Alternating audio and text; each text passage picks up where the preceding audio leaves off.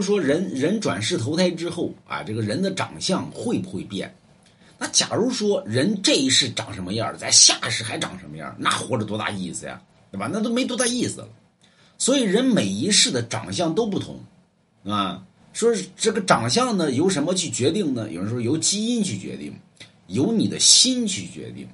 所以中国有句话呢叫“面由心生”，所以你转世每转世投胎一次，你的心心境就不同，因为你经历的不同，道不同嘛。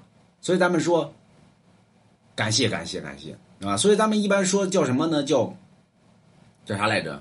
一个礼物给我打懵了，你